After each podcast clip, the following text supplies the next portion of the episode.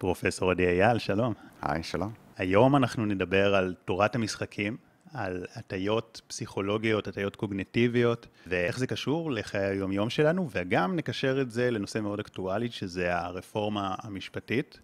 אבל לא ניכנס עכשיו לדקויות, כמו בשיחה פוליטית או חדשותית, אלא נדבר על זה במובן שיותר מתקשר להתפתחות אישית, לפסיכולוגיה. זה פרק שקצת קשה להסביר למה כדאי להקשיב לו, כמו שעושים פרק על לחצים, או על אה, זוגיות, או בריאות, אבל אני חושב שזה אחד הנושאים המשמעותיים שבן אדם יכיר ויביא אליהם אה, מודעות. יש לנו הרבה תהליכים אוטומטיים שגורמים לנו לעשות כל מיני טעויות וליפול אה, לבורות, וזה עוזר לנו להיות קצת יותר מודעים אליהם וליפול קצת פחות. אני אגיד למאזינים שאתה פרופסור למשפטים ולכלכלה באוניברסיטת בר אילן. אמרת לי משהו שאחד הדברים הכי משמעותיים זה הדילמת האסיר בהקצנה ובשטחיות. מה זה אומר?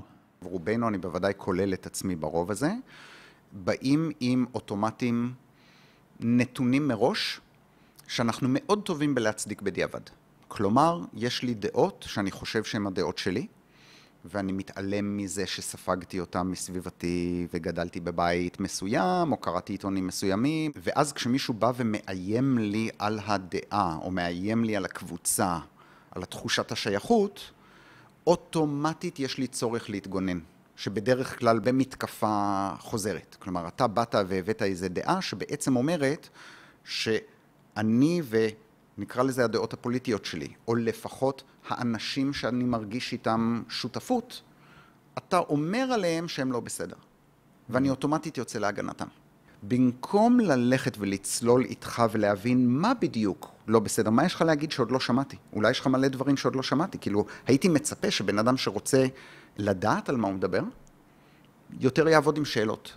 החלק האוטומטי, יש לו צורך להגן על אותה תחושת ביטחון, ואם אתה מאיים לי על זה, אני מרגיש רגע לא נוח. כל מה שידעתי בבעיה, או לחילופין, אני מרגיש צורך של שייכות קבוצתית, אתה מתקיף את הפוליטיקאי שאני דווקא אוהב, אז אני חייב להראות לך שאתה לא בסדר ולצאת להגנתו, ואנחנו כבר מזמן לא מדברים על התוכן, כי אולי הפוליטיקאי שאני אוהב אמר משהו טיפשי, או מוטעה, או שאני לא מסכים איתו, אבל אם אתה תוקף אותו, אני לא אצטרף אליך, כי אז כאילו אני בוגד בקבוצה. בארצות הברית יש הרי רפובליקנים ודמוקרטים, ושהציגו לכל מיני אנשים נושאים, משהו שיש עליו מחלוקת, אז אנשים ענו על זה לפי מה שהם באמת חושבים, ולא היה יותר מדי הבדל בין רפובליקנים או דמוקרטים. זאת אומרת, זה היה פשוט הדעה של הבן אדם. אבל ברגע שאמרו לבן אדם, זה הדעה של המפלגה הרפובליקנית, אז אם הם היו רפובליקנים, הם היו בעד זה, אם כן. הם לא היו, אז הם היו נגד, בלי קשר לדעה. יש על זה הרבה ניסויים. הניסוי הכי פשוט, הכי יפה בעיניי, אפילו לא קשור לפוליטיקה, לקחו אנשים לראות משחקי כדורגל, והראו להם קטעים מוקלטים, שבהם הייתה עבירה והשופט שרק, או השופט לא שרק. וביקשו מהם להעריך האם השריקה במקום או לא, קיבלו תוצאות. ואז את אותם קטעים נתנו לאנשים שהם אוהדים של אחת הקבוצות. והפלא ופלא. פתאום כשזו הקבוצה שלי נפגעת מהשופט, אז אני המון פעמים חושב שהוא טעה. וכשהקבוצה שלי נהנית מההחלטה של השופט, אז מה זאת אומרת, איזה שופט טוב, הוא ממש צדק. אז אם אתה עושה ניסוי כמו שצריך, אתה יכול להשוות את המציאות שבדקת למציאות האלטרנטיבית שהיא רק בשינוי פרט אחד, במקרה הזה שייכות לקבוצה. אז אם זו הקבוצה שלי, פתאום השיפוט שלי שונה. עכשיו, אני לא רוצה להיות מוטה. אני לא חושב שאני מוטה. כשאני אומר השופט טעה, או השופט צדק, אני באמת מאמין בזה. העניין הוא שאני לא נותן לעצמי דין וחשבון עד כמה האמונה שלי היא תוצאה לא רק של העיניים וה... נקרא לזה ההסתכלות הספורטיבית, אלא בגלל שמראש רציתי תוצאה מסוימת, שהתוצ... שהקבוצה שלי תקבל משהו. ההטייה הזו היא כל כך חזקה והיא כל כך רווחת, כלומר אנחנו מכירים את הטיית האישוש, כן? confirmation bias, שאומר בעצם אם אני חושב משהו ומישהו עכשיו מוכיח לי שאני צודק, אני מהר מאוד אאמין לו, נראית לי הוכחה טובה. אבל אם הוא מוכיח לי שאני טועה, קשה לי לקבל את מה שהוא אמר. או במילים אחרות, יש לי נטייה לרצות להיות צודק, וכשאני מגיע למסקנות, אני שוכח עד כמה אני בעצם משלה את עצמי. ואני ממש מאמין לזה כאילו שזו ידיעה אובייקטיבית. אז למשל, אם זה בהקשר של הרפורמה, אם יש לי דעה מסוימת, ואז אני גולש בפייסבוק ואני רואה מישהו שנותן טיעון שמחזק את העמדה שאני כבר בא, אז אוטומטית זה יחזק את זה, אבל אם אני אראה טיעון שהוא נגד, זה לא יהיה ככה. אני אגיד לך, זה, זה בכמה רמות לא יהיה ככה. יש פה כמה. רמה ראשונה, פייסבוק. אני לא אראה את אותה כמות טיעונים שסותרים את מה שאני אומר, כמו טיעונים שמחזקים את מה שאני אומר, אוקיי? כי אני מקשיב לאנשים שמספיק דומים לי, כדי שאני ארגיש נוח, ואם אני נכנס וקורא מה שאתה כתבת וזה מעצבן אותי, לא בטוח שאני אכנס עוד פעם, אוקיי? זו הטיה אחת. הטיה שנייה, קראתי. תשאל אותי אחר כך, וזה גם, עשו על זה מלא ניסויים. מה אני זוכר? אנשים זוכרים הרבה יותר טוב את מה שהוכיח להם שהם צודקים, מאשר את מה שהוכיח להם שהם טועים. והטיה השלישית זה פרשנות. כשאתה אומר לי דברים שגורמים לי להרגיש לא טוב, לא בנוח, אותה קרקע מוצקה, פתאום אני מפקפק בעצמי, אז יש לי המון טיעוני נגד. אני ממש חזק בלהגיד רגע אבל, רגע אבל, רגע אבל. ואם אתה אומר משהו שגורם לי להרגיש טוב, אני כזה, אה, נכון, נכון, כן. קל לי. אגב, סתם עשיתי פודקאסט בבוקר על זוגיות, mm. אז גם יכול להיות לנו את היד האישור. אני רוצה מישהו, או נגיד בחורה רוצה איזה גבר, ומשהו בה החליט שהיא רוצה אותו. אז עכשיו יבואו המון סימני אזהרה למה הוא לא טוב, היא תמצא סיבה למה הסימנים האלה לא נכונים, ויבוא הדבר הכי קטן שהוא לא באמת סיבה למה כן, אז זה ישר, אה, אוקיי, הנה, זה מצדיק למה. חד וחלק. זאת אומרת, אנחנו עושים את זה בהמון מצבים. אני חושב שההטיות האלה שאנחנו מדברים עליהן, גם אלה שיש לנו שם מדויק בספרות המדעית, וגם כלליים יותר, שנדבר עליהם, משפיעות על הכל. כלומר, זה משפיע על איך אני מתייחס לאנשים מסביבי, עד כמה אני כועס, עד כמה אני סלחן, כן. במובן הזה על איך אני חי, טוב לי, רע לי. מי שעכשיו כועס על המדינה, לצורך העניין, נורא קל לו להגיד, מה, למה אני עובד כל כך קשה? אני גם uh, התנדבתי וגם עשיתי צבא, ואני גם משלם מיסים ואני לא מקבל כלום. ואני שומע את זה הרבה. ואז אני אומר, רגע, מה לא מקבל כלום? כדי להגיע לכאן, נסעתי בכביש, הכביש עובד. יש בית חולים ליד, אם יקרה משהו, יקבלו אותי. המים זורמים, החשמל עובד, יש לי מזגן, מלא דברים שלא לכולם יש. אבל נורא קל להגיד, לא, לא, לא, אני מדבר על כל הדברים הרעים. אני, אני נשאר ממוקד ברעים, שזה בסדר, זה נכון. אבל השאלה מה אתה עושה עם זה. כאילו, בעיניי, אם אתה לוקח את זה כדי לעשות פעולה, ואתה אומר, אני הולך לשנות משהו לגבי הדברים שמפריעים לי, אחלה.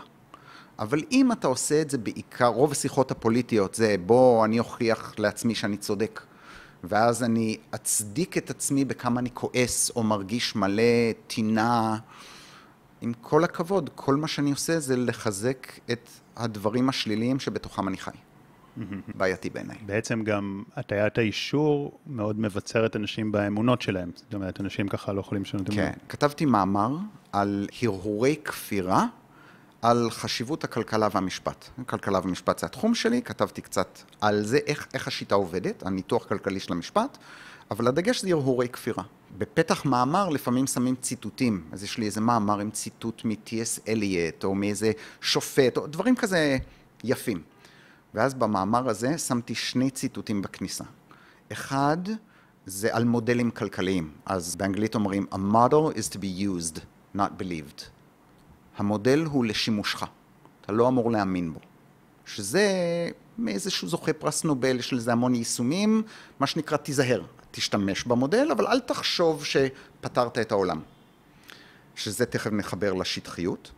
והדבר השני זה Don't believe everything you think. אל תאמין בכל דבר שאתה חושב. וזה לקחתי ממדבקה באחורי מכונית, איזה במפר סטיקר ש... ונורא נהניתי לשים אותו בכותרת של מאמר סופר מכובד, וכתבתי ממדבקה באחורי מכונית. לא בדיוק מה שנהוג בכתב עת מדעי, אבל זה אומר את זה בצורה הכי פשוטה. אני לא יכול להסתובב בלי דעות, ואפילו בלי אמונות. אבל אני כן יכול לקחת בחשבון שהעובדה שאני מאמין בזה מטה אותי. ולכן כשאני ניגש לעולם, יש לי דעה, אני מודע לזה שהדעה זה כמו משקפיים שמראות לי רק חלק מהמציאות, ועכשיו, אידיאלית, אני רוצה מנגנון מתקן. משהו שיגרום לי לפקפק יותר חזק בדברים שאני מאמין בהם, ולהיות יותר סלחן ויותר מקבל, דווקא כלפי הדברים שנראים לי שטויות. כי יש סיכוי שקראתי להם שטויות כדי לא לראות את הניצוצות אמת שמסתתרים שם בפנים. ואני כן רוצה לפקפק בעצמי, נקרא לזה. זאת אומרת, זה כמו איזו אשליה אופטית כזאת, שאתה לא יכול לא לראות אותה, אבל אתה צריך איזה משהו שיזכיר לך שזה אשליה אופטית. אולי כמו טייסים בעצם, שהם טסים, והרבה פעמים קל לבלבל בין השמיים למים, והם כן. צריכים לסמוך על המכשור, למכשירים, חד וחלק. ולא על האוטומט בעצם, של איך בדיוק. שהם רואים. אל תאמין לאיך שאתה מרגיש. כי עם כל הכבוד, אם אתה בתוך ענן, ואתה עכשיו באיזושהי זווית, ואתה התרגלת לזווית, אתה כבר לא שם לב שאתה בזווית. כן, אני אפתח סוגריים רגע, כי אני מכיר את הקהל של הפודקאסט, אז יש הבדל בין כזה, להיות מחוברים לרגשות, להקשיב לא- לאינטואיציה שהיא בסופו של דבר משקללת המון המון אה, נתונים, אבל הרבה פעמים הרגשות שלנו, זה נובע לא מאיזו אינטואיציה מאוד עמוקה, אלא פשוט מהמון המון הטיות ומהמון דברים שספגנו. כן. וזה לא סותר בעיניי. כלומר, אני כן רוצה לתת כבוד לאינטואיציה זה מין שם כללי, כן? נקרא לזה לתחושות הפנימיות, לדברים שעולים בפנים. אני כן רוצה לתת להם כבוד, כי הם מגלים לי משהו על התהליכים הפנימיים, שעוד לא שמתי אותם אה, בסדר שכלתני. אבל אני מרגיש משהו לא טוב, אני מרגיש משהו לא נעים, כדאי להגיד, אוקיי, יש פה נורה אדומה, אני עוד לא יודע בדיוק מהי, קח אותה מאוד ברצינות. אתה מקבל איזשהו פידבק מהגוף אפילו. מצד שני, אל תיתן לזה אמונה מוחלטת, כי אנחנו מטעים את עצמנו כל הזמן. אז אני לא רוצה להשתמש בספק כדי להגיד, אל תקשיב לעצמך או אחרים. לא, אני רוצה להקשיב, אני רוצה לשים לב, ואני רוצה להשאיר ספק במובן של אני ממשיך לשאול שאלות. אני עוד לא יודע הכל, ולכן אני רוצה לבדוק. אז אמרנו שנדבר על ההטיות הקוגניטיביות, וגם תורת המשחקים תכף בהקשר של הרפורמה, ששוב, הרפורמה היא כדוגמה מאוד אקטואלית, אבל זה קשור לעוד דברים. והתחלת והסברת את הטיית האישוש, שזה גם בין היתר מראה למה לאנשים כל כך קשה לשנות את העמדות שלהם, וגם דיברנו על זה שבכלל הרבה פעמים אין באמת דיון, שיש התנצחות. וכאן הבעיה העיקרית. ברגע שאנחנו שייכים לאיזושהי קבוצה, אוטומטית אנחנו בעמדה הזאת, ואין אפילו עוד התחלה של להיכנס באמת לתוכן, באמת למהות של הדברים. זה... כן. אם זה היה גורם רק לבורות, או לדעה חזקה שהיא לא מבוססת, לא טוב, אבל מילא. אבל אם זה גורם למצב שבו אני פוסל אנשים ורב עם אנשים, הבעיה היא הרבה הרבה יותר חמורה. אני אתן לך דוגמה, אני מרצה בבר אילן. בבר אילן יש לך חילונים, דתיים, ימנים, שמאלנים, אה, בעד, כל דבר שתרצה, יש לך בעד, נגד ובאמצע משבעה כיוונים. מאוד מאוד מגוון, וכשהתחילו לדבר על הרפורמה, פתאום זה לא באמת דיברו. הייתה התנצחות, היה כעס מאוד גדול, ובהלה. האמת היא שאם יש מקרה שבו כל ההטיות שלנו מוקצנות, זו הדוגמה הזו, כי פתאום בבת אחת מערערים לנו את ה... איך המדינה בנויה. אז כולם בלחץ, וקשה להיות זהיר וספקן ומקשיב כשאני מרגיש שהם מתקיפים את uh, סלע קיומי. קשה. לכן צריך לעבוד בזה יותר. אז ראיתי כמה לא נוצרת שיחה, אלא נוצרת התנצחות, ממש טורים עולים בין אנשים רציניים, אנשים שיודעים לדבר, שיודעים להתווכח, כן. אקדמיה בכלל זה מקום שבו מקדשים את הוויכוח, כן? בואו נצחצח חרבות אחד על השני, מין קנאת סופרים תרבה חוכמה. משפטים עוד יותר. ממש הפחיד אותי התהליך שהתחיל, שראיתי אותו אפילו בקטן שלנו, ואז אמרתי נעשה פרויקט. והפרויקט הוא בעצם חקר מעמיק של הטענות השונות, לא רק בעד ונגד, אלא בכל אחד מהרכיבים. רפורמה זה מילה אחת גדולה, יש פה המון רכיבים. אז לקחתי את הסטודנטים אצלי בתוכנית המצוינות, שאני מנחה אותה, ואמרתי, בואו, קודם כל נצלול לפרטים. וכשמישהו אומר, אתה בעד או נגד הרפורמה, שאלה ראשונה אמורה להיות, רגע, איזה חלק? יש פה מלא חלקים שונים. מה, זה כמו, אתה בעד או נגד ישראל? לא הכל מוצא חן בעיניי, לא הכל גרוע בעיניי. בואו נהיה מדויקים יותר, כי אז גם אפשר לדבר. אז זה שלב ראשון. שלב שני שהיה לי נורא נורא חשוב, זה ליצור מצב שבו אנשים מתמודדים עם הדברים שהכי קשה להם לקבל, כן, הטיעונים המרגיזים. ממש נתתי שיעורי בית. לכו ותמצאו טיעון שמרגיז אתכם. משהו מהאלה ששמים בסיסמאות בטוויטר, פייסבוק או על השלט בהפגנה, לא משנה בכלל איזו אמירה או מאיזה צד, העיקר משהו שממש מרגיז אתכם. ואז הם היו צריכים לבוא לשיעור הבא ולעשות מצגת על הטיעון שמרגיז אותי, ולהציג אותו באור הכי חיובי שהם מסוגלים. שזה א', קשה, ב', מאיים רגשית, וג', אמרתי להם, תשמעו, אתם לא חייבים להגן על הסיסמה הקצרה והשטחית. אתם יכולים לבוא ולהגיד, שמע, כמו שזה נשמע קשה לי, אבל בשינוי קטן אני מסוגל לתמוך חלקית בדבר הזה. כשהמטרה שלי הייתה שיהיו מסוגלים לראות את האחר, זה שטוען הפוך מהם, כלא טיפש. אדם סביר, אדם הגיוני. אולי אני חולק עליו, אבל אני מבין למה הוא אומר, ויש משהו במה שהוא אומר. כאילו, זה הצעד הכי חשוב בעיניי בשיחה, מערכות יחסים. לא, פוליטיקה זה סתם דוגמה, אבל זוגיות, זה אם אני מסוגל לקחת את מה שבת הזוג שלי אומרת ומרגיז אותי, ולהגיד, זה לא בגלל שהיא אה, אוסף המילים שהייתי אומר כשאני כועס. זה בא מכיוון אחר, אני מסוגל לראות איפה היא בסיפור הזה, אני מסוגל להיות קצת יותר עם סלחנות או ענווה. שזה בסיס לקרבה אנושית. עוד לא הסברת מה זה הטיית השטחיות, אבל אני אגיד לך כן. מה אני מבין מזה. אז באמת כשאני חווה את עצמי, אני חווה את כל המורכבות של הדברים ואת כל ההשפעות, וגם אם אני אומר סיסמה, אני יודע ברמת העומק למה אני מתכוון כשאני אומר את המשפט הזה. אבל כשמישהו אחר אומר סיסמה ויש לו המון המון עומק מאחורה, אני שומע את הסיסמה הזאת. חד וחלק. בעצם, אם אני נכנס באמת לראש של הבן אדם, אז אף בן אדם הוא לא פשטני, הוא, תמיד יש מורכבות לכל הדברים. שיחה של בעד ונגד, אז אני צריך להיות בעד ונגד, זה מראש אה, נתון לכישלון. ברגע שזה נושא מאוד מורכב, עם המון המון סעיפים שונים, גוונים של אפור, אז אפשר לדבר על זה. כן, אבל זה קשה, כן. משתי סיבות. האחת, פתאום אני צריך לראות את סיסמאות הצד השני כלא כל כך נוראות וטיפשיות כפי שחשבתי, ואם התחלנו מהטיית האישוש קודם, בן אדם רוצה להרגיש צודק, והוא יפרש את העולם כך שיהיה לו נוח להישאר צודק.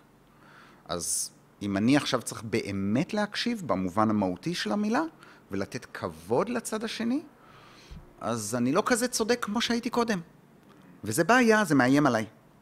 והחלק השני הוא, בטח בוויכוח פוליטי שכזה, אני נותן לגיטימציה לצד האחר, כשאני מרגיש שהצד האחר תוקף אותי, או תוקף את אהוביי, ואז אני צריך לגונן.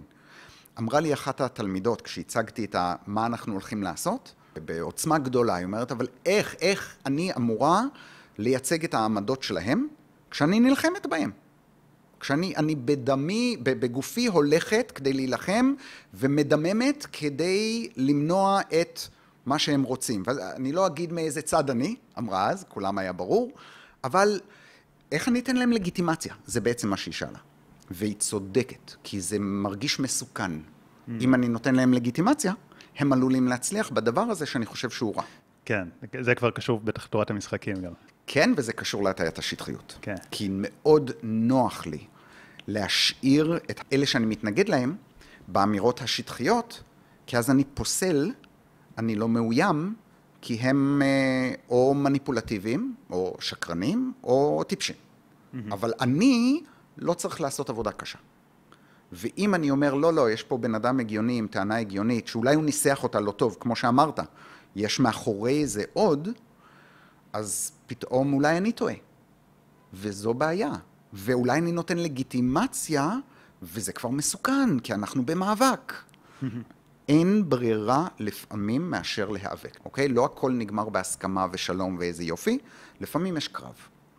אבל אם אני מראש נכנס לעמדה בתור אין לי ברירה וזה רק קרב, אז יש המון נתיבי יציאה, שאפשר לברוח מהתוצאה הסופית הרעה הזו ולהגיע לאיזושהי הסכמה חלקית, שאני פשוט לא אראה אותם. אתה יודע, אני רוצה רגע להתחבר למה שאותה בחורה אמרה, שאם אני אבל אוותר על זה, אז אני, הם ינצחו אותי. ואני חושב שרואים את זה בפוליטיקה. אם עכשיו יבוא איזה פוליטיקאי ויגיד, הדברים מורכבים, זה לא שחור ולבן, יש פה מורכבות של הדבר, בואו רגע נבחן את זה דבר דבר, אז כבר העבירו ערוץ. כן. אף אחד לא יקשיב לו והוא לא יזכה, ואם יבוא מישהו וידבר בסיסמאות, ובשטחיות, ויבטיח ביטחון, ויראה לקהל שלו שהוא מבין מה הוא עושה, אז הוא כנראה ינצח.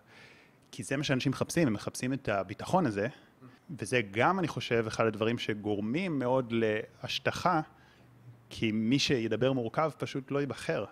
כן, זה נותן תחושת ביטחון שמבוססת על אשליה של מומחיות. יש מישהו, הוא מדבר מאוד נחרץ, הוא נשמע מאוד הגיוני, הוא יודע פרטים שאני לא יודע, אני גם מאמין לו כי הוא פוליטיקאי אמין עליי, נקרא לזה.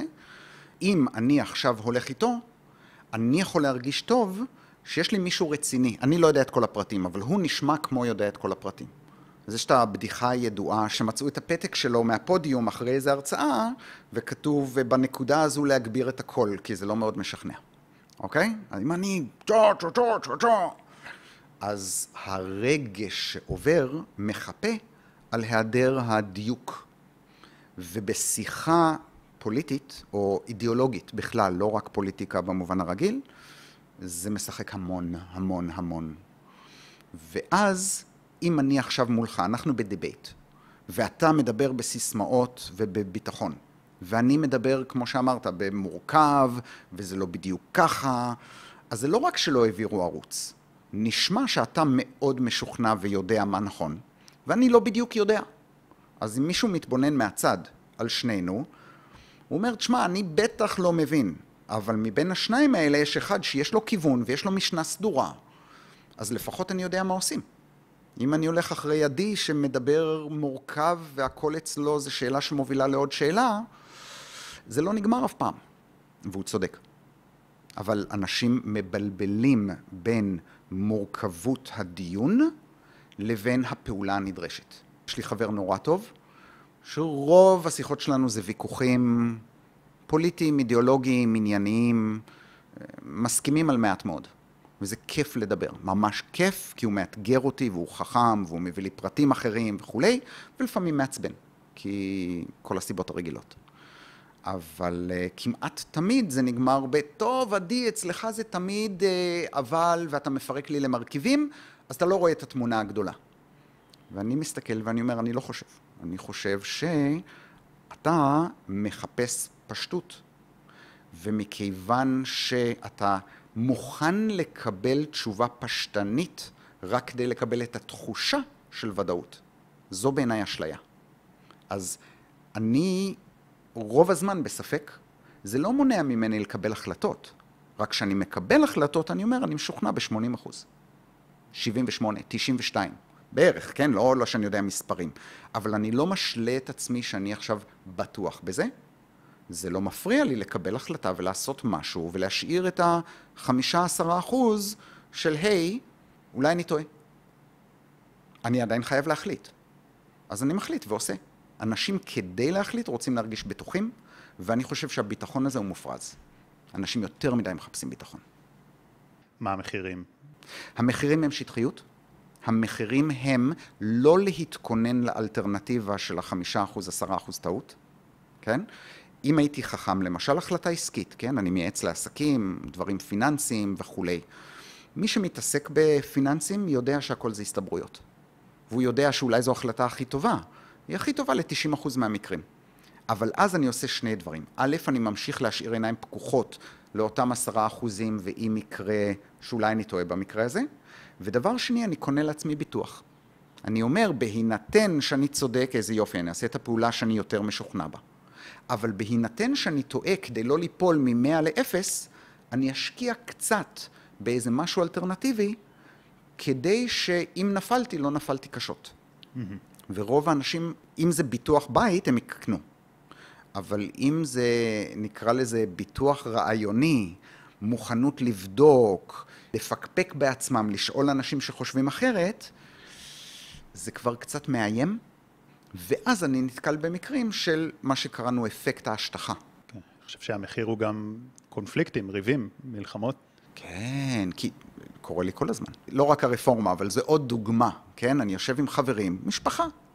מתחילים לדבר, וכולם, כן, וככה וככה וככה, ובדרך אני שומע שלושה ארבעה אנשים מחזקים אחד את השני. ויש לי הפרעת אישיות קלה בנושא הזה. כשאני שומע אנשים מסכימים, יש לי צורך אדיר לא להסכים. אדיר, אדיר.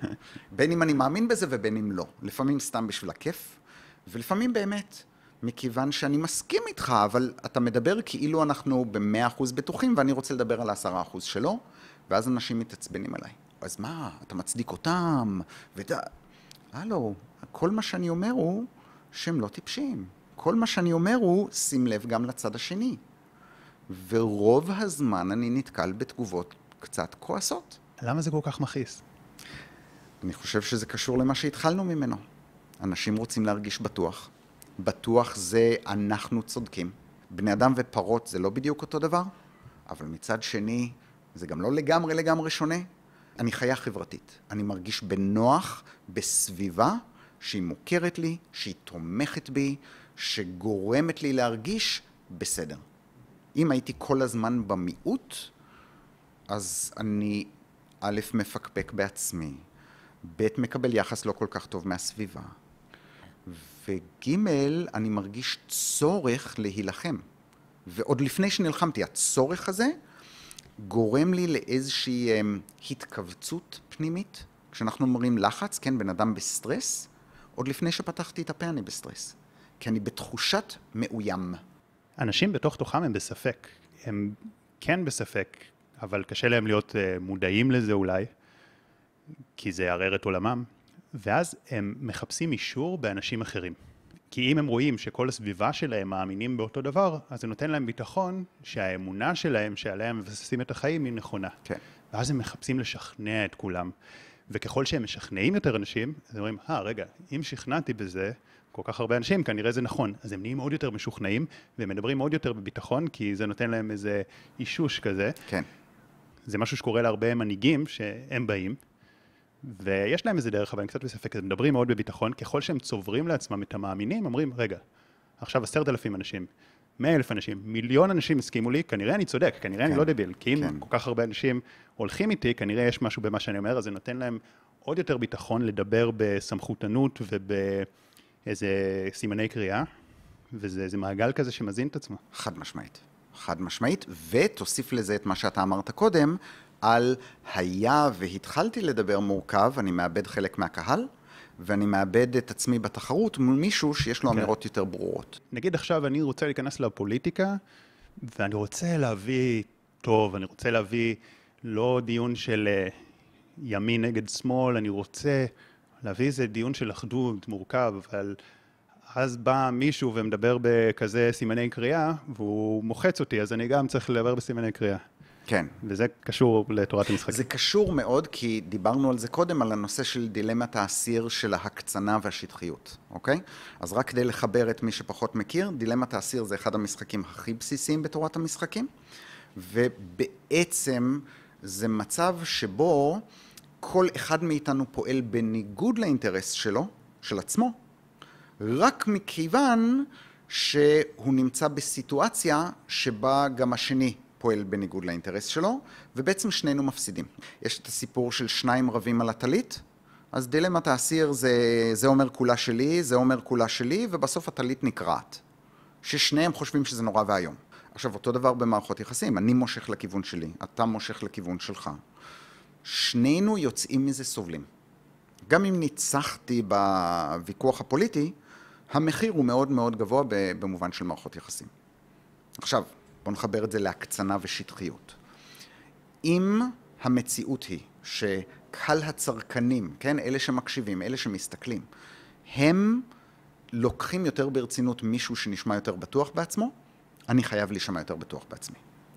אם רוב הציטוטים מתוך מה שאני אומר עוברים דרך מדיום מפשט, מקצר, כן? טוויטר לצורך העניין. תכתוב לי את זה בשניים שלושה משפטים קצרים.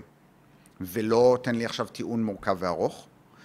אני בתור פוליטיקאי צריך לדעת שלא משנה כמה זמן נשב ונדבר, רוב האנשים יראו עשר שניות, עשרים שניות מתוך הראיון, ואלה שנגדי ישתמשו בעשרים שלושים שניות האלה כדי להראות כמה אני טיפש או טועה. אם אני יודע את זה, אז בכל 20-30 שניות אני חייב לוודא שאמרתי את הדברים בצורה שהיא בסדר. אז אני כבר לא יכול להגיד, טוב, תרשה לי להגיד לך למה אני חושב שאתה צודק, ואז אני אגיד לך למה אני חושב שאתה טועה. כי ייקחו את החלק של למה אני חושב שאתה צודק. אני לא יכול להרשות את זה לעצמי. ואז דילמת האסיר היא, אני נמשך לשטחיות, נקרא לזה יותר משכנעת. גם אתה נמשך לשטחיות שיותר משכנעת. שנינו יודעים שאנחנו לא באמת נכנסנו לדיון עד הסוף, כן? כך עורכי דין בבית משפט או פוליטיקאים בכנסת. רוב האנשים שעושים את זה כמקצוע, אחר כך כשהם יושבים אחד עם השני בחדר סגור, שותים קפה, הם מדברים כמו בני אדם. ושניהם יודעים שכשהם התראיינו לעיתונות, הם דיברו בשביל העיתונות, אוקיי? כשהם יושבים בחדר סגור הם מדברים קצת אחרת. ופתאום אנשים אומרים, אה, פגשתי את הפוליטיקאי ההוא, האמת היא שהוא היה ממש בסדר. הוא היה בהפתעה כזה. בטח שהוא בסדר. כי כנראה שהוא בן אדם חכם, שעבד קשה כדי להגיע למקום שלו. אולי אני חולק עליו בהרבה דברים, אולי יש לנו המון דברים שאנחנו ממש חושבים אחרת, אבל אין ספק שהרוב הגדול של מי שהגיע לתפקיד כזה, הם אנשים עם ידע, עם מיומנות, עם רצינות, אבל אם הוא גם פוליטיקאי טוב, הוא יודע להיות שטחי בצורה משכנעת. בגלל ההשפעה החיצונית של הדילמת האסיר? של הקהל. הקהל הזה שרוצה תשובות ברורות, שם את שני הצדדים בדילמת אסיר. כי אני רוצה שהפוליטיקאי שלי יגיד את הדברים נחרצות, אז הוא צריך לרצות אותי. אני רוצה לתפוס את הפוליטיקאי השני בטעות או בעיה או משהו, ולכן הוא צריך להיזהר, הוא לא יכול לפתוח את עצמו, הוא חייב להיות מאוד סגור. להיות מאוד סגור זה להיות שטחי, זה לדבר בהכללות. ולכן מורכבות הולכת לאיבוד בסוג כזה של שיחה. אבל אנשים אוהבים להאשים את הפוליטיקאים, ואני חושב שבאופן כללי יותר נכון להאשים קודם כל את עצמנו, כי רובנו בעצם דורשים מהפוליטיקאי את השטחיות הזו, ואז מתלוננים עליה. זה קצת כמו צרכנים שקונים בחנות ואז מתלוננים למה מוכרים לנו את הדבר הזה, הרע הזה, או במחיר הזה. אם לא היית קונה, אז uh, היצרן היה משנה משהו. אבל אם אתה קונה, בעיה. אז אתה בעצם אומר פה משהו שהוא מצד אחד מאוד עצוב, כי דילמת האסיר זה לופ כזה שמאוד קשה לצאת ממנו, אבל מצד שני הוא מאוד אופטימי, כי אתה אומר, הכוח זה בידיים שלנו, של מי שעכשיו מאזין לפרק הזה. אז אני מאוד מאוד אוהב את זה שתפסת את הנקודה של האופטימי, כי זה באמת באמת מה שאני חושב ומאמין. אנחנו נמצאים בהמון בעיות, ואפשר לתאר אותן, אבל רוב הדברים, לנו כאינדיבידואלים, יש המון השפעה עליהם. אין לי השפעה על מה יעשה הפוליטיקאי, אוקיי? קטונתי. אבל יש לי המון השפעה על לאן אני לוקח את הדברים, והאם אני בסביבה הקרובה שלי, כן, זה יכול להיות משפחה חברים, יש לי המון השפעה על האם אני לוקח את המצוקה שאנחנו נמצאים בה, ולוקח אותה עשר מעלות מטה או עשר מעלות מעלה. כאילו, אני לא אפתור את המצוקה, אבל אני כן יכול להיות חוליה שמרעה את המצב או משפרת את המצב. אז בוא נדבר רגע, מה אני יכול לעשות שמרע את המצב, ומה אני יכול לעשות שישפר את המצב. מעולה. אם אני מוסיף כעס, שנאה, טינה, שהם בעיניי כולם נובעים מאותו חוסר ביטחון שאני מרגיש, ולכן אני מרגיש צורך לתקוף את האחר. אני גם גורם לעצמי לראות פחות, בגלל אותה הטיית אישוש שדיברנו עליה קודם, ואני גם גורם לאחר להתבצר ולהתנצח איתי. כי אנחנו פתאום בוויכוח של מי מנצח, אין לנו בעצם דיון, אנחנו לא באמת עוזרים אחד לשני. הקצנתי את עצמי והקצנתי את האחרים, אוקיי? אם אני חושב שהמאבק היום הוא על דמוקרטיה מול דיקטטורה, זו השטחה פושעת של המצב, שגורמת לכל צד להגיד, אה, אני צודק והשני מדבר שטויות, אוקיי? אם אני מוכן להגיד, רגע, בוא ניכנס למרכיבים, בוא נדבר על מה בדיוק יותר טוב, פחות טוב וכולי, אז אני נותן כבוד לאחר, אני מוכן להקשיב לו קצת, על חשבון התחושות שלי, כי קשה לי לתת לגיטימציה למישהו שמרגיז אותי. אבל אם אני עושה את זה, אני חושב שאני ראשית משפר את יכולתי לראות יותר מן האמת, ולהיות יותר זהיר במסקנות שלי. ושנית, אני מאפשר לאחר קצת להירגע. אני לא רק תוקף אותו כל הזמן. וזה מאפשר לי ולך, כשאנחנו מדברים, לא רק לנהל שיחה יותר עניינית, שאולי גם נגיע למסקנות, כן, אולי נועיל, זה מרשה לנו להתקרב רגשית. וזה מרשה לי לפרגן למישהו, אולי אחר כך הצדקת את זה, אולי לא. אבל אני, בתור מי שמתרגל את עצמי בלתת קרדיט, נהיה קצת יותר סלחן. שזה אומר שאני אהיה פחות כועס. בוא, עזוב רפורמה, פוליטיקה, דברים גדולים. רגע לפני כן. זה, בגלל שדיברנו פה על דילמת אסיר, אולי תיתן איזה דוגמה לאחד המשחקים של דילמת אסיר, כי אני כן חושב שהרבה אנשים ירגישו, אבל אם אני עכשיו מוותר לצד השני והוא ימשיך לדרוס, נכון, אז הפסדתי יותר. חד משמעית. אולי גם, אני חושב שלא כולם מכירים את הדילמת אסיר, או את הקלאסי או את אחד המשחקים שאתה. חושב שרלוונטי. דילמת האסיר בגדול קוראים לה כך, כי בוא נניח שאנחנו שוטרים ותפסנו את אלה שביצעו עבירה, שדדו מישהו ברחוב באיומי אקדח, גנבו לו כסף וברחו, תפסנו אותם. אבל אנחנו לא יכולים להרשיע אותם בבית משפט, כי אמנם תפסנו אותם עם הרכוש הגנוב, אבל הם אומרים, אה לא, מצאתי את זה ברחוב. אמנם הקורבן אומר, אני חושב שזה הם, אבל זה לא מספיק כדי להרשיע. ואז אנחנו באים לכל אחד מהם ואומרים את הדבר הבא, תקשיב, שנינו יודעים שאתה עבריין, שנינו יודעים שיהיה לי קשה להוכיח את זה בבית משפט. אז בוא נעשה ככה, אני מציע לך הצעה. אתה תודה בעבירה, ותעיד נגד החבר שלך. אני אתן לך מעמד של עד מדינה, אתה תלך הביתה. החבר שלך, שהורשע בבית משפט, ילך לכלא להרבה זמן. כמובן שאת אותה הצעה אני נותן לחבר שלך. הראשון שמוכן להודות ולהעיד על השני, הוא מקבל את המתנה, והשני ישלם מחיר יותר כבד. ואז כל אחד מהפושעים אומר, אוקיי, אבל מה אם אה, שנינו נשתוק? שנינו לא נודה. אז הוא אומר, שמע, אם שניכם לא תודו, אני לא יכול להרשיע אתכם בעבירה. אני כן ארשיע אותך בעבירה פחותה, כן? אה, אה, החזקת רכוש גנוב. אז במקום שבע שנות מאסר, אתה תשב שישה חודשי מאסר. אבל שנינו יודעים שזה הרבה הרבה פחות מהשבע שתשב אם אתה עבריין מורשע בשוד. אמ, ואז הוא אומר לעצמו, רגע, אם אני מעיד נגד החבר, אני יוצא עם כלום, חינם, הביתה. אם אני לא מעיד נגד החבר, או שאני אשב חצי שנה על הרכוש גנוב הזה, או שאני אשב עכשיו 14 שנה כי הוא העיד נגדי בבית משפט. ושני הצדדים בעצם כדאי להם להעיד נגד חברם, ואז יוצא שהמשטרה לוקחת מכל אחד מהם את העדות שלו, ואומרת, אה, אני לא צריך אותך כעד מדינה, אני מפשיט כמובן את הדיון המשפטי, כן? אבל אני יכול להרשיע אותך כי הודית, לא תקבל את מלוא העונש של שוד מזוין, תקבל חצי. במקום 14 שנה, 7 שנים. סתם בשביל הדוגמה. יוצא ששניהם הודו במשהו, סבלו בגלל זה שהם הודו, ואם שניהם היו שותקים ולא מודים, הם היו סובלים הרבה פחות. למה הם עושים את זה? כי כל אחד חושב על עצמו, ואומר, אני ממש מפחד מ-14 שנה אם ההוא יודה נגדי. אז יש פה שתי בעיות. בעיה אחת זה בעיית תיאום. אילו היינו מתאמים מראש מה עושים, היה יותר קל. אבל הבעיה השנייה, הבעיה העצובה והקשה האמיתית. יש פה ניגוד אינטרסים מושלם. כי אם אתה ואני העבריינים, ותיאמנו מראש, אמרנו בוא לא נודה, לא מסכימים, אין שום בעיה.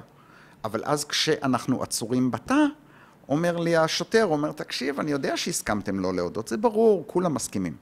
אני רק אומר לך שהוא עכשיו יכול לשנות את דעתו. ואם אתה לא משנה את דעתך, אתה תהיה זה שיושב פה עד עולם. ואז שנינו בדילמת אסיר, שנינו בדילמה, והיא לא באמת דילמה, כי האינטרס הוא מאוד ברור, תודה ותקבל חצי מהעונש, יותר טוב מלא תודה ותקבל עונש שלם.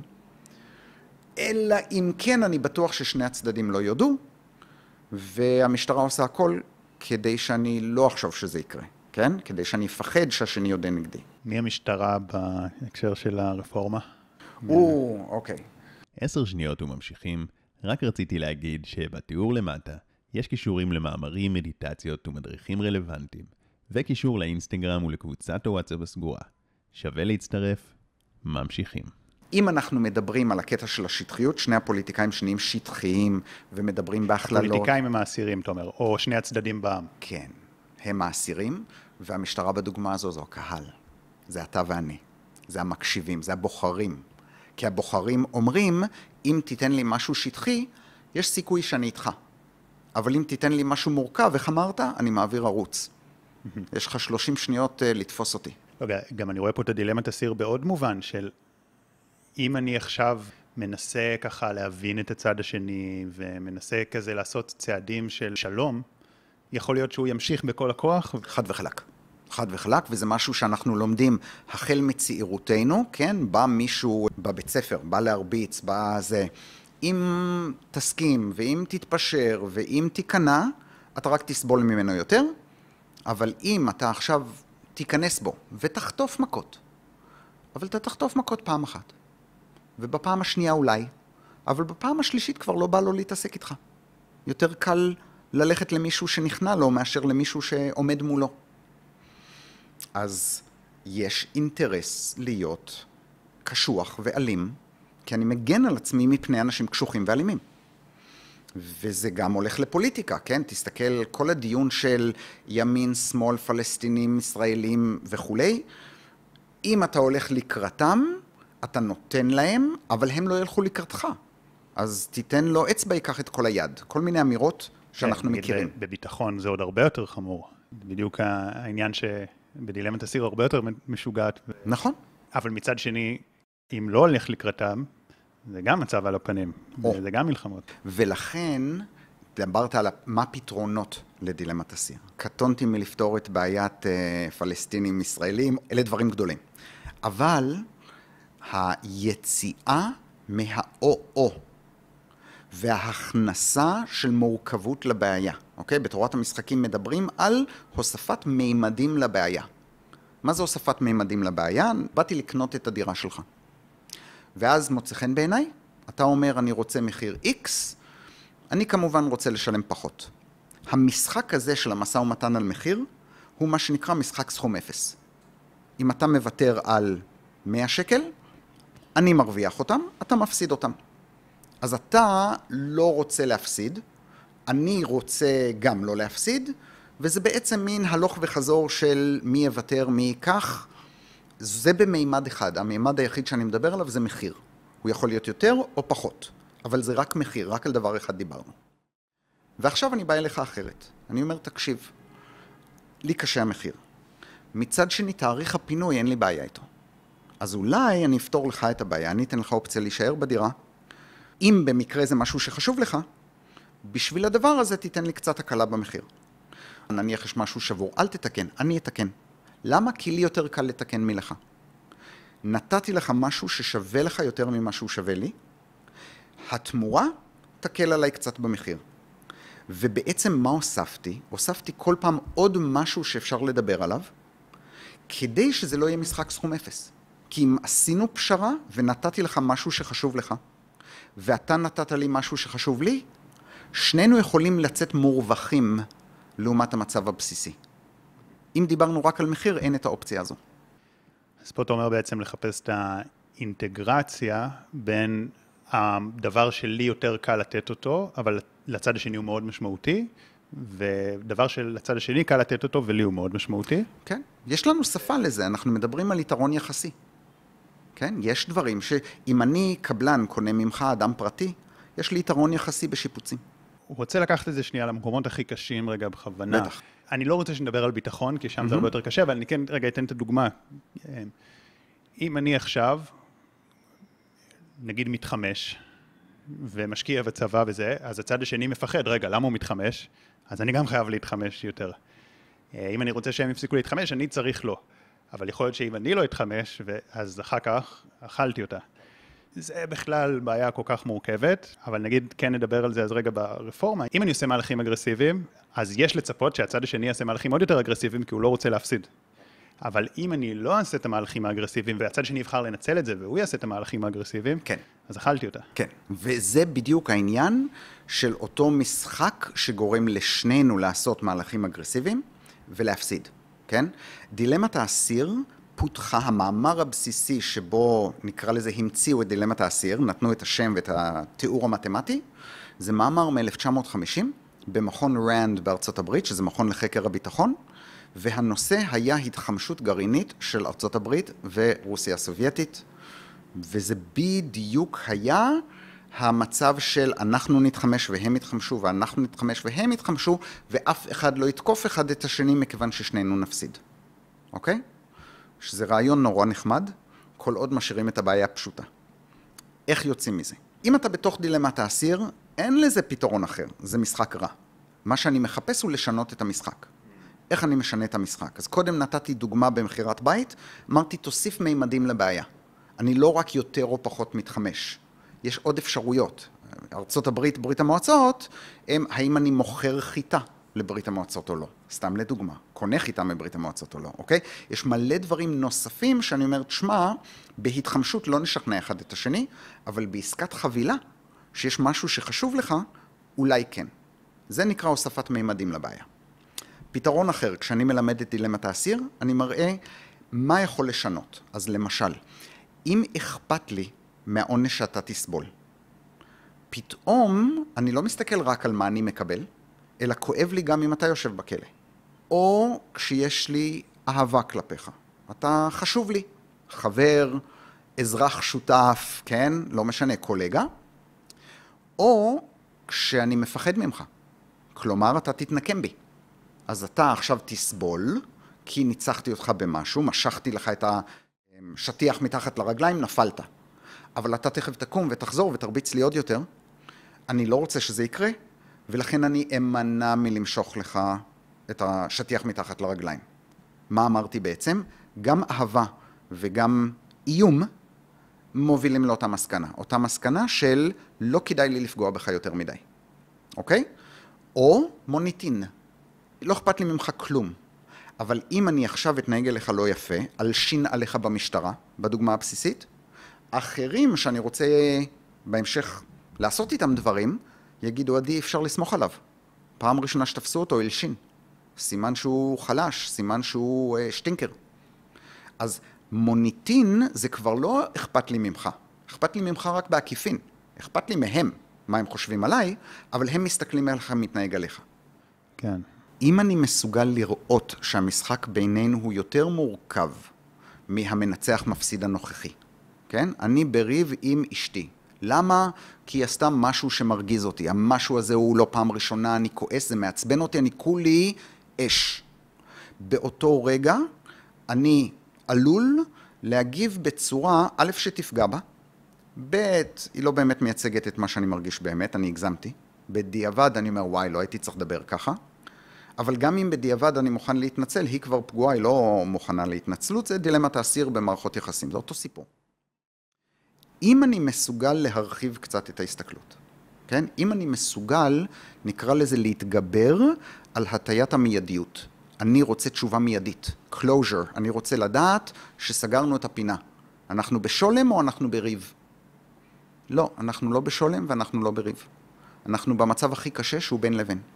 שבו אני לא לגמרי איתך, אני לא לגמרי נגדך, אני עדיין מאבד את זה, בעין.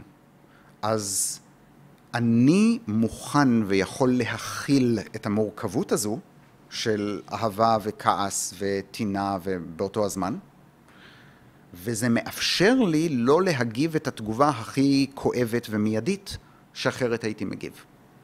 אבל בשביל זה צריך הרחבת המבט. אתה נותן את הדוגמה של הנקמה, של האיום. אם אני מסתכל על זה בראייה פוליטית, זה גם מתקשר לי לאיזה כיתוב כזה, כי הייתה הממשלה הקודמת, הצליחו לעשות איזשהו אה, משחק ככה ולא להכניס את הליכוד. זה גרם לעלייה של איזשהו קול יותר קיצוני בצד השני. עכשיו הצד השני מאוד קיצוני, הוא חושב כאילו, אוקיי, אני עכשיו אה, שמח, כנראה בבחירות הבאות יהיה איזשהו קול קיצוני לצד השני. יש פה סוג של אה, נקמות כאלה, כן. וכל צד נהיה יותר קיצוני, אבל נראה שזה כרגע לא מועיל, כי זאת אומרת, אנשים לא קולטים כמה שנהיה קיצוניים עכשיו, ואנחנו נחטוף את זה בסיבוב הבא. אז זה בדיוק העניין. דיברנו קודם על אה, דילמת האסיר של השטחיות, בואו נחבר את זה להקצנה ולמיידיות, אוקיי?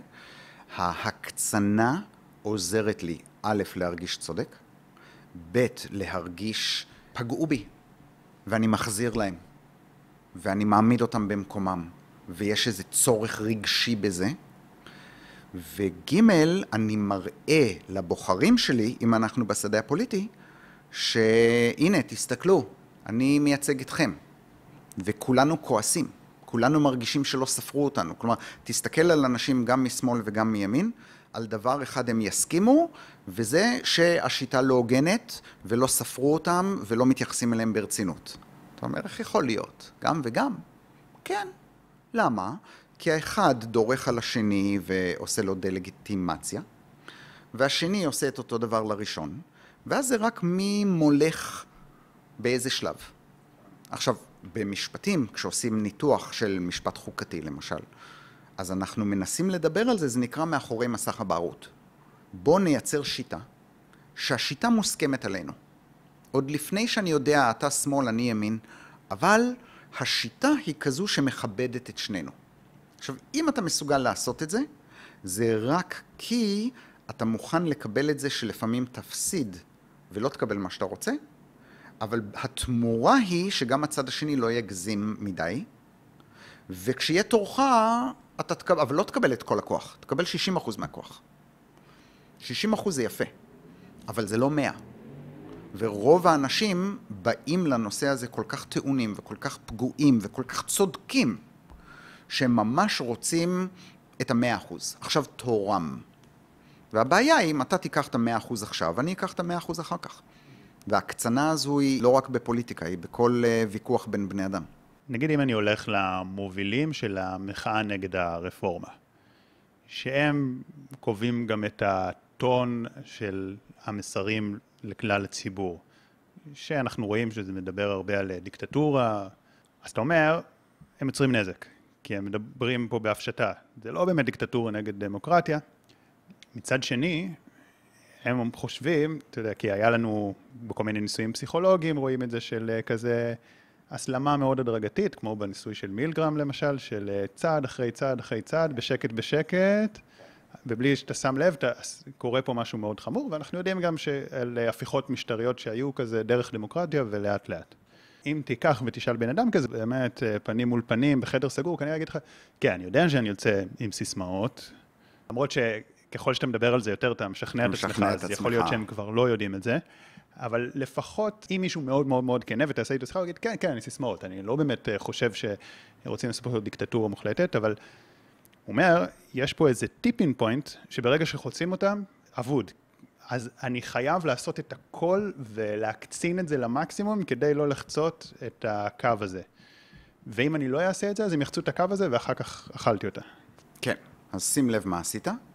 הוכחת שאין לנו ברירה אלא לעשות את הדבר שאנחנו לא מאמינים בו, הקצנה ושטחיות, כי האלטרנטיבה היא נורא ואיומה. אז נתחיל מזה שזה לפעמים נכון, אוקיי? כמו שאמרתי, לפעמים אתה חייב אה, להרביץ. מה לעשות? אבל לא תמיד. ומאוד קל לשכנע את עצמי שאין לי ברירה אלא. עכשיו, בוא נגיד שהשתכנעתי במה שאמרת. אבל אז אני מוסיף לזה את מה שהתחלנו לדבר עליו קודם, של יש לי את הטיית האישוש, מרגיש לי שאני צריך להילחם, אני, הוא ממש קל לי להשתכנע שאין לי ברירה אלא להילחם, ועכשיו אני מתעורר בבוקר ויש לי דעה מוצקה שאין לי ברירה אלא להילחם, זה השלב שהייתי אומר, אוקיי, יכול להיות שאתה צודק, אבל יש פה כמה שלבים בדרך שמאוד בקלות אני משלה את עצמי שאין אלטרנטיבה אחרת, רק כדי להישאר בצדקתי ולדעת שיש לי אה, כיוון ברור. כן, וגם כמובן יש פה מחיר מאוד כבד, שברגע שאני הקצנתי, אז צריך לקחת בחשבון שהצד השני יקצין, וזה מחיר מאוד כבד שלא לוקחים אותו בחשבון. הצד השני אומר, הנה, השמאל שולט פה המון המון שנים, לא בממשלה עצמה, אבל uh, ככה במדינה, בתקשורת וזה, ואם אני עכשיו מוותר ומתקפל, אפילו שהרבה מאוד מהימין הם כמובן בעד דמוקרטיה, והם הם כאילו לא כל כך אוהבים את הצעדים האלה, והם יודעים שהרבה מהצעדים האלה זה קשור לשחיתויות וקשור להמון דברים לא סבבה, הם יודעים את זה, או חלקם, שוב, אם אתה יושב בחדר סגור וכל זה, אבל הם מרגישים, אני יוצא פראייר, שוב רומסים אותי, שוב השמאל מנצח אותי, הקול שלי לא נחשב, ואני חייב אז להיות עכשיו הכי אגרסיבי בעולם, כי אם אני נותן להם לנצח אותי, אז הם ירמסו אותי כל פעם. כן. הם ילמדו שאפשר לעשות את זה. איך הם יכולים עכשיו לקבל את מה שאתה אומר, ולהגיד, רגע, אני... אקח את זה מורכב וזה, כי אז הם יגידו, הנה, אז, השמאל שוב אה, הפסיד בבחירות, אבל מנצח אותי בפועל. כן, כן, אבל עוד פעם שים לב מה עשית, את אותו דבר מהצד כן. השני. קרי, נתת תיאור הגיוני, סדור, שקשה להתווכח איתו, שמוכיח שאין לי ברירה אלא להיות אגרסיבי, מקצין, שטחי והכל או כלום. ומה שאני אומר, אני לא אומר שאין מקרים שזה המצב. ברור שלפעמים חייבים להילחם. אולי זה המצב שצריך להילחם, אוקיי? אני לא, אני לא שולל. אני רק אומר, שים לב כמה בקלות אנחנו משכנעים את עצמנו, לא רק שאין לי ברירה אלא להילחם, אלא שהאמירה הזו נאמרת בהכללה, אפילו לא אמרנו חשוב להילחם על החוק הזה, או חשוב להילחם על הנושא הזה. חשוב להילחם, זה הפך להיות פתאום כל הרפורמה על כל מרכיביה, או כן. כל הדעה הפוליטית, או במילים אחרות, עשינו לעצמנו את אותו צעד של השטחה, שגרם לנו להיות בהכל או כלום, ואז אם אני נלחם, זה דילמת הסיר הכי חמורה, כן? אם אני לא נלחם, מנצלים אותי לרעה בשני הצדדים. אם אני נלחם, אנחנו קוראים את עצמנו לרסיסים. כי אתה נלחם בי ואני נלחם בך ולי אין ברירה ולך אין ברירה. כאילו, זה הדטנט הגרעיני של ארצות הברית וברית המועצות, ואז אין לנו ברירה, חייבים להוסיף עוד פצצות גרעיניות. בטח, אם אתה מסתכל רק על זה. כן, אני חושב שאנשים יותר מדי מפחדים ממה יקרה אם הצד השני ינצח, אבל הם לא מספיק מפחדים ממה יקרה אם התהליך הזה של הקצנה כן. ימשיך וימשיך. גם אם הצד שלי, שאני מאמין בו וחושב שהוא צודק, ינצח ניצחון חזק, כולנו הפסדנו. לגמרי. לא טוב, לא טוב בחברה שבה אנחנו... בתוך המשפחה, אני אחזור להכי פשוט. אני ובת הזוג שלי רבים. אם מישהו ניצח בריב הזה, מערכת היחסים סבלה. אז אם מה שחשוב לי זה הוויכוח, סבבה. אבל אם אני רוצה גם להמשיך לחיות ולאהוב את הבן אדם שאני איתו, אז אולי הניצחון ולהיות צודק, מה שנקרא, תיזהר, זה לא הדבר היחיד שחשוב פה. איך אני מתרגם את זה לפרקטיקה? אני רוצה לתת שני נתיבים, אחד באמת פוליטיקה רפורמה, ואחד אני רוצה ממש לתרגול העצמי הפנימי. כן. בקטע של הרפורמה, אם אני שם לב שכל הטיעונים שאמרת על אין לנו ברירה אלא להילחם כי הצד השני עושה ככה וככה, שני מקומות אני יכול להטיל ספק. א', לא בטוח שאם אני מוותר לצד השני באלף ובבית, הוא לוקח לי גם את ג' וד'. קרי נפרק למרכיבים, אוקיי? אולי אני יכול לוותר בדבר אחד ולהרוויח בדבר אחר. סתם לדוגמה. דבר שני, במקום לדבר רק על ה tipping point, אמרת, tipping point בא מהעולם של כלכלה רשתית, אוקיי? שזה תחום, ש... זה התחום שאני מתעסק בו בכלכלה, ובגדול, במודלים הכי פשוטים, זה עוד פעם, זה חד-מימדי. אתה או הגעת ל tipping point, ואז, או לא הגעת ל tipping point. כשאתה מסתכל על רשתות מורכבות יותר, ואתה מבין שיש פה לא מימד אחד, אלא יש פה כמה דברים במקביל, הרעיון של tipping point קצת נחלש. כי אתה אומר, רגע, יש דברים, בוא נגיד שמאל, ימין, חוק, יעבור ככה או אחרת. בעוד איקס שנים יהיו בחירות, וזה ישתנה. חוקים אפשר לשנות גם אם הם נקבעו. לא כל חוק שקבעו אותו בספר, אוטומטית הוא משנה את המציאות. יש המון שלבים של יישום וביישום יש עוד מרכיבים. סבירות שדיברו היום, לא ניכנס יותר מדי למשפט, אבל חוץ מסבירות יש עילות נוספות, יש דרכים נוספות לטפל בבעיות. אז זה לא הכל או כלום, גם אם ניצחו בנושא של הסבירות או הפסידו, תלוי מאיזה כיוון אתה מסתכל, חוץ מזה זה לא ישר מבטל את יכולתם של בתי המשפט לעשות דברים. אז אתה יכול להגיד, אבל זו פגיעה גדולה, אין לי בעיה, בוא נדבר על זה, אבל זה לא הכל או כלום, יש עוד אופציות, בוא נדבר עליהן, אוקיי? בוא נחדד, מה אני יכול לתת לך? נניח שאתה ממש רוצה לבטל את הנושא הזה של סבירות, בגלל דוגמאות, יש לי חבר מאוד טוב, שמבחינתו מדינה יהודית ודמוקרטית, היהודית לדעתו הולך לאיבוד ונורא חשוב לו, והוא רוצה שהשבת תהיה יותר משמעותית, והחגים יותר משמעותיים, וסמלים לאומיים, אחלה, אלה דעותיו. לא בשביל זה צריך עכשיו לשנות את ספר החוקים בקטע של הרפורמה, ומצד שני, אם נשנה ונקבל את כל הרפורמה בדיוק כמו שהציעו אותה, זה עדיין לא יפתור את כל הבעיות שהוא רוצה. רק מה? בגלל שהוא בא לוויכוח הזה עם התחושה החזקה של משהו נורא חשוב, מדינה יהודית, זה בעיניו נורא חשוב. על זה חיים ומתים. אז הוא מוכן להילחם, ונורא קל לקחת את הסערה הרגשית שלו ולגייס אותה למלחמה הלא נכונה. במקום להילחם על הדברים ספציפית שאתה עכשיו מאמין בהם, אני משתמש בדעה שלך כדי להעביר חוקים שעל רובם לא חשבת, ורובם לא יעזרו לך למה שרצית. אבל השתכנעת כי אנשים שחושבים כמוך ונראים כמוך ורוצים את אותם דברים כמוך, הם אומרים, תשמע, זה, זה האסטרטגיה, עם זה הולכים. עכשיו בוא ניקח את זה להכי אישי, להכי פנימי, כן? התפתחות אישית וספק ו- ומה אני עושה עם זה ביום-יום. אם אני מסוגל להעמיד לעצמי שאלות ולשאול אנשים באמת, כן? ישבתי להתווכח עם מישהו שחושב אחרת ממני, ובמקום לנסות לשכנע אותו, אני ממש מנסה לתת לו לשכנע אותי. אבל אני שואל שאלות, אני מאתגר. אבל לא מאתגר בלא נכון כי, שישר גורם להתנגדות, אלא רגע, אז אתה אומר שככה וככה וככה, א' מוביל לב' או מוביל לג', זה בעצם מה שאתה אומר? ברגע הזה הוא, אה, הקשיבו לי. אה, יש הקלה רגשית כשמישהו מקשיב לנו בוויכוח ואני שומע אותו בעצם מנסח מחדש את הדברים שלי.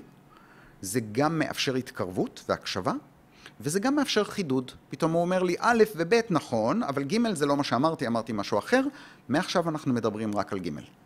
החלוקה למרכיבים מאפשרת לנו להסכים על חלק, וזה כבר יוצר קרבה, זה כבר יוצר לגיטימציה, וזה מחדד את הוויכוח, לא בהכל אני מסכים איתך. ויכול להיות שעל הדבר האחרון הזה אני אלחם איתך. אבל עכשיו אני אלחם באמת רק עם חייבים. אני ברחתי מההכללות שגורמות לזה להיות מובן מאליו שאין לנו ברירה אלא להילחם. וזה נכון בוויכוח בין חברים, כמו בוויכוח פוליטי. כן, ממש. אה, אני חושב שגם תוך כדי השיחה הזאת, הבנתי כמה הפחד פה שולט של לגמרי. כל צד. אף אחד לא מאמין בסיסמאות האלה, אבל מרוב שבן אדם שינן לעצמו את הסיסמאות, בגלל שהוא מפחד מהצד השני, אז הוא חייב להיות אגרסיבי, אז הוא כבר, אנשים מתחילים באמת להאמין בזה.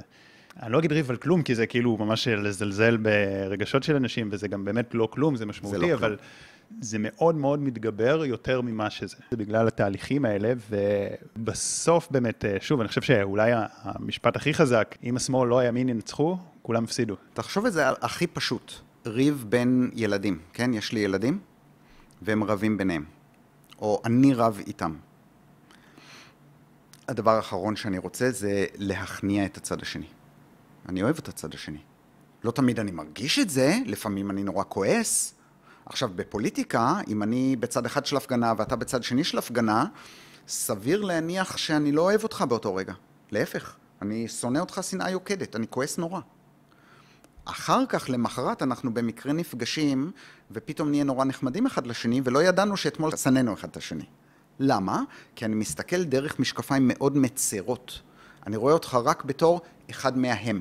פרויקט של הרפורמה, אמרה לי אחת הסטודנטיות, בדיעבד, כן? ביקשתי מהם אה, קצת חוויות, מה זה עשה להם וכולי, והיא אמרה, אתה יודע, בהתחלה הייתי הולכת להפגנות, ואני רואה אנשים מהצד השני, וחשבתי שהם רק באים להרוס ולהרביץ, ושנאתי אותם ופחדתי מהם, ועכשיו בדיעבד, אני עדיין הולכת לאותן הפגנות, והם עדיין עומדים באותן הפגנות, ואנחנו עוד...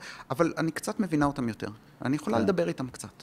זה ממש ממש חשוב. אני חושב שאחד התרגילים הכי טובים שאפשר לעשות, זה לקרוא באתרי חדשות העמוקים של הצד השני, של אלה שאנחנו הכי לא מסכימים אותם, וזה מאוד פותח, ואז האנשים האלה, הקיצוניים, הקריקטורות, הם נהיים בני אדם. כן, אם אני מוכן להפנות את המבט פנימה, אני קולט את השטחיות שלי, אני עושה אותו דבר, אני קם בבוקר, אני בדרך כלל בבוקר, אני אוהב קצת את תוכניות בוקר חדשות, קודם בערוצים הישראליים, כן, 11, 12, 13, 14, ואני תמיד, אני קצת משתעמם, יאללה, עובר לאחר, עובר לאחר, עובר לאחר, אבל אני דואג לעבור בכולם. כי אני רוצה גם וגם. ואז אני עושה אותו דבר, יש אה, הערוצים הזרים, כן? אז אה, CNN, Sky, הצרפתי, Fox News, Bloomberg, אל-ג'זירה. וזה שאני פתאום רואה קצת, עכשיו סיפרתי לאיזה חבר שלי שהוא מאוד בענייני חדשות, והוא מסתכל הרבה וכולי, וכשאמרתי לו שאני מסתכל גם ב Fox News למשל, כי איך שאמרתי CNN הוא כזה, אה, הם ככה והם ככה והם ככה, ואז אני אומר, כן, אבל אני מסתכל יותר ב Fox News האמת, כי זה, זה אחר, זה מעניין אותי, זה שונה. אה, מה, באמת, וזה. ואז אמרתי לו שאני מסתכל באל-ג'זירה, וזה שיגע לו את המוח. מה? אבל איך? אבל הם כאלה והם כאלה. אמרתי, תשמע, אני לא אמרתי שאני מסכים, אמרתי מסתכל, אבל האמת, ממה שהסתכלתי, וזה לא המון, זה באמת קצת, אבל הרבה ימים של קצת, רוב מה שהם אומרים, לא ראיתי בלתי סביר, כן, הרוב הם לא מדברים על ישראל, אז זה לא מעלה את כל האמוציות החזקות האלה של בעדנו או נגדנו. אבל אתה מתחיל לראות את האחר כאדם, ולפרגן לו קצת. כאילו, האידיאלי, אלה מאיתנו שיש להם ילדים, תחשוב על זה שאחד מהילדים שלך הוא שמאל קיצוני, ואחד הוא ימין קיצוני, ואחד שונא פוליטיקה ואין לו שום דעה. אתה לא תראה אותם כאנשים רעים, לא משנה מה אתה חושב. גם אם אתה חושב שהם טועים. אתה יודע, אני לא חושב שיש לי איזה עמדה כל כך בדברים האלה, כי אני מאוד בעמדה של מה שדיברנו פה, שזה כאילו איזה משחק סכום אפס כזה שאי אפשר לנצח בו, וכי לנצח היא לצאת מהמשחק, כי אני הזמן מנסה להזכיר את זה לעצמי. אם אני קורא, אז אני כבר קורא בצדדים של הקיצוניות. לפני כמה שנים כבר, אני זוכר שקראתי נגיד שני הצדדים קשה לי, נגיד גם הימין הקיצוני, גם השמאל הקיצוני, זה כאילו זה מעורר אה, אמוציות. השמאל הקיצוני ביותר, יותר אפילו, כי זה ממש מרגיש כאילו, מה, אתם לא בעד המדינה? אבל אני זוכר שקראתי דברים, נגיד, של הימין, מרגישים ככה, איך לא נקלוט את זה? וגם קראתי מישהו שעשה כתבה על ג'נין, על איך בן אדם חי שם, ואין לו תקווה בכלל. אמרתי כאילו, יואו, אם לא יקלטו, אין סיכוי שיקרה משהו טוב. וכאילו, הנה רואים, באמת, כאילו, זה, זה מקצין, ו, ו, ובפוליטיקה בין ימין לשמאל נהיה, ובג'נין נהיה, כי אנחנו לא בכיוון טוב. לא כיוון אבל, טוב.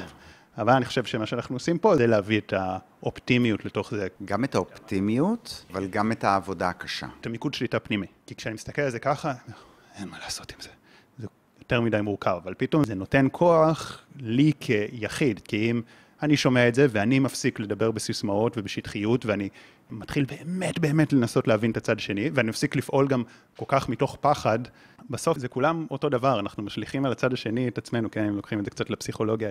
בדיוק אותו מה שאנחנו אומרים על הימין ומה שאנחנו אומרים על השמאל ועל הפלסטינים. מראה מצוינת לעצמנו, לא, אולי לא, לא ניכנס לזה פה לעומק, אבל uh, ממש רואים את זה.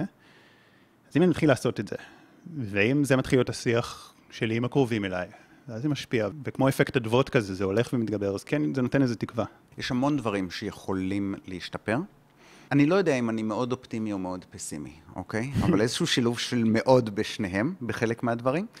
אני חושב שרוב האנשים רואים יותר מדי חדשות, ומשלים את עצמם שהם אזרחים טובים, כי הם מעורבים. כשאני אומר למישהו, לא, אני לא רואה חדשות בערב, ואני לא, אין לי עיתון בבית. לא, אני קורא לפעמים אינטרנט וכולי, אבל זה לא חלק גדול מיומי. אנשים מאוד כועסים עליי. מה? אתה לא מעורב? מה אתה בת יענה? למה אתה ככה? אז אני אומר, אוקיי, אתה כן מעורב. אתה יודע נניח יותר, מעורב יותר. מה אתה עושה עם זה? אם מה שאתה עושה זה רק להסתובב ולהתלונן בסלון, או לדבר עם חבר, או להרגיש צודק, עם כל הכבוד לא עשית כלום. אתה משלה את עצמך שאתה אזרח טוב, בגלל התירוץ הזה של אתה יודע פרטים על מי אמר מה, ואתה עכשיו יודע לצטט אותם. אתה רוצה להיות אזרח טוב, אתה באמת מאמין בתפקיד האזרחי שלך במדינה, בחברה וכולי, אחלה. מה אתה עושה כדי לשפר? זוכר, הייתה לי שיחה עם איזה מישהו באיזשהו מקום, פסטיבל יוגה, שהייתי בכלל, אני יושב, באתי להתיישב לאכול, ואני שומע אנשים מדברים על הרפורמה, איזה מישהו מסביר. איך שאני קולט שזו השיחה, לקחתי את הצלחת וקמתי לעבור למקום אחר, כי אני בראש של באתי לנוח בראש, לא באתי עכשיו לזה, והוא קלט שאני קם, עכשיו לא אמרתי כלום, לא זה, כמו שישבתי, ככה באתי לקום וללכת, מותר להם לדבר על מה שהם רוצים. ואז הוא כזה, לא, לא, רגע, למה אתה, מה זה מפריע? סליחה, אמרתי, לא, מותר. אני פשוט בא מהתחום, לא בא לי להתעסק בזה עוד פעם עכשיו.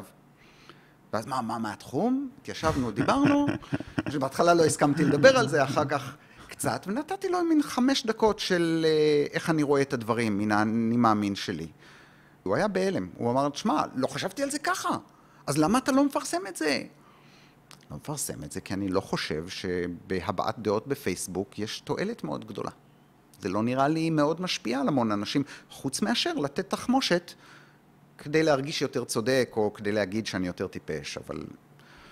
ואז אמרתי, אוקיי, אבל מה אני כן יכול לעשות? אני כן יכול ליצור מצב עם הסטודנטים שלי, שאנחנו באמת מעמיקים, שבפקולטה שלי, במקום או להימנע מהנושא, שזה מה שהרוב עושים, או להיכנס להתנצחויות שלא מובילות להרבה, אמרתי, ניצור שיחה מעמיקה כמו שאקדמיה צריכה להיות, מחקר, ויכוח, ענייני, מפורט, מכבד. ותוך כדי קלטתי כמה מכבד יותר חשוב מכל השאר. כאילו, בנינו אתר. האתר הוא תכף יתפרסם לציבור. הוא בעיניי, לפחות אנשים שהסתכלו עליו, מאוד התרשמו מזה שהוא באמת מביא את הטיעונים הטובים ביותר שהצדדים השונים יכולים להביא, ועדיין הוא רק נקודת התחלה, כן? זה התחלה. אבל תהליך יצירת האתר היה תהליך משמעותי לסטודנטים. ואז אמרתי, אולי אני אשפיע רק ל-20 סטודנטים שבאמת עובדים בזה, ועוברים תהליך משמעותי. אבל זה יותר ממה שיקרה אם אני רק אשב בבית ואתלונן על המצב. כן.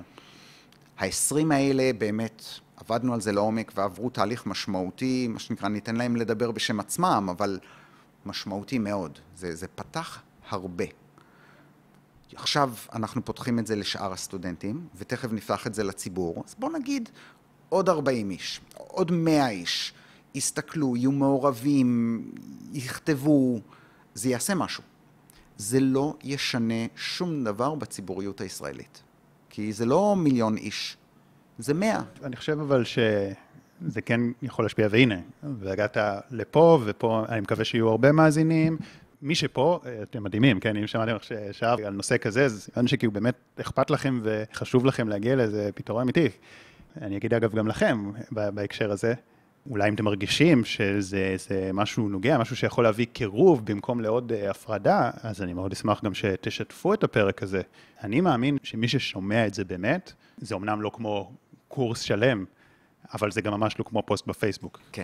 יש פה איזה משהו שמי ששומע את זה, באמת, לא יכול אה, לחזור להיות בדיוק אותו דבר, כי זה אמור להזיז משהו, אני, אני מקווה, מאוד מאמין בזה.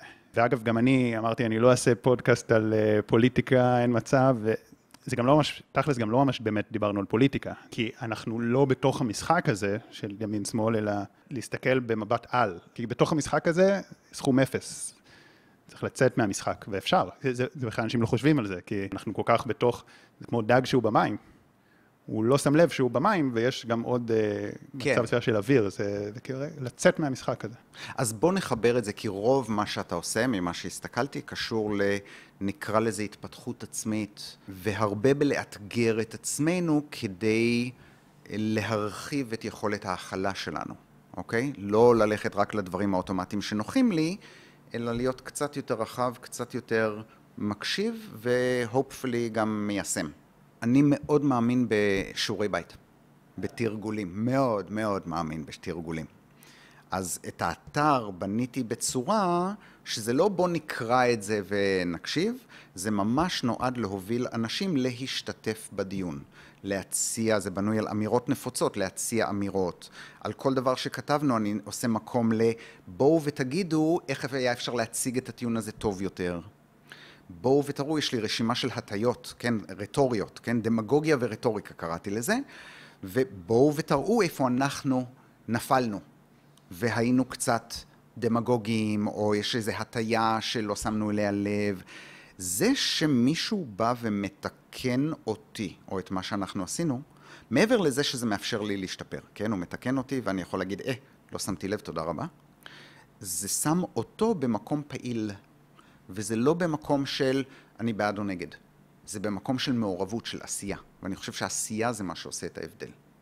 אז לצורך העניין, לתרגל יכולת הכלה של מאבקים רגשיים, אוקיי? אז מדיטציה זו דרך מאוד uh, רחבה של הכלה של המון דברים בו זמנית. מה אני בעצם מתרגל? אני מתרגל את לא לתת לגלים האלה שעוברים דרכי, כן, המחשבות או התחושות, לא לתת להם להפוך לי את הסירה.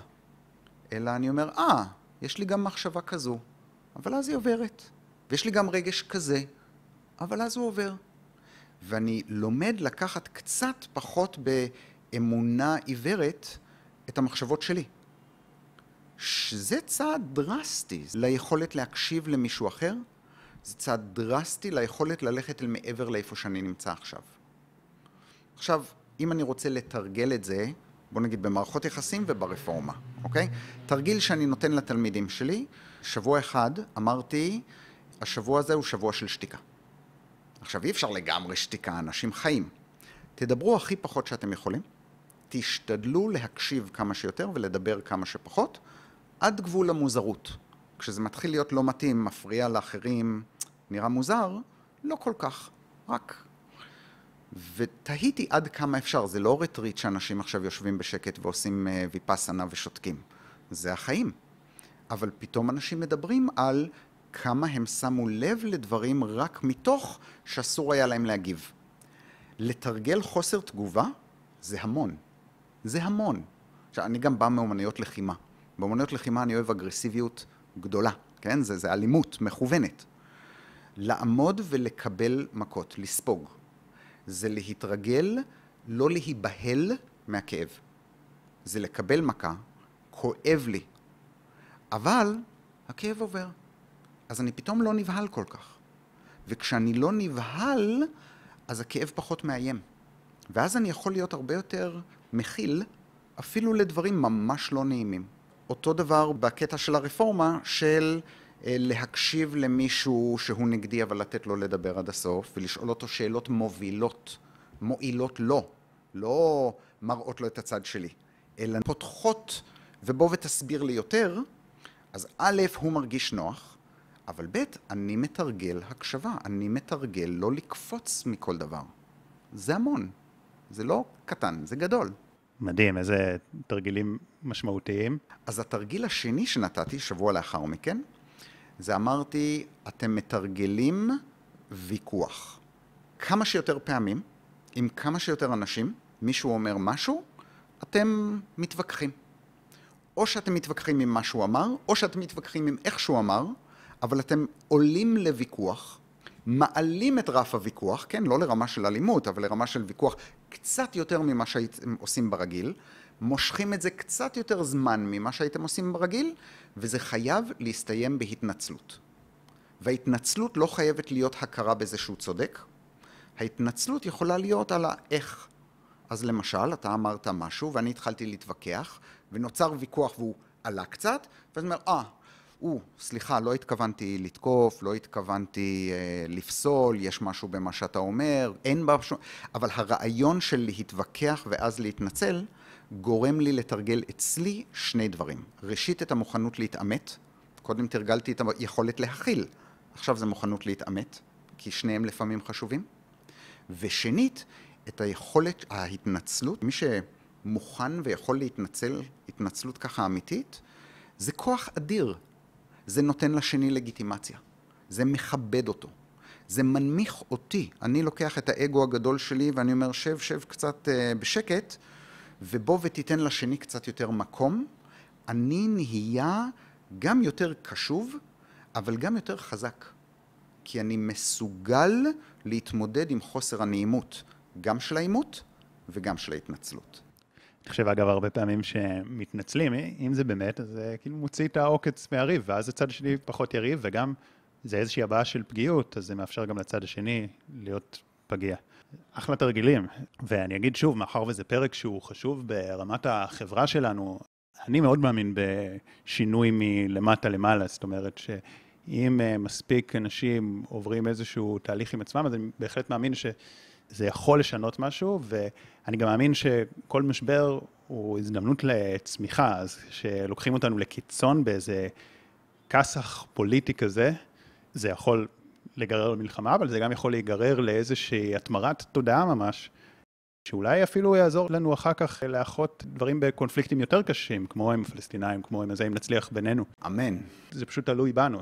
אם אתם יכולים לשתף את זה, זה יהיה ממש נפלא, ואני אגיד גם לך, תודה רבה, זה היה ממש חשוב ומעניין.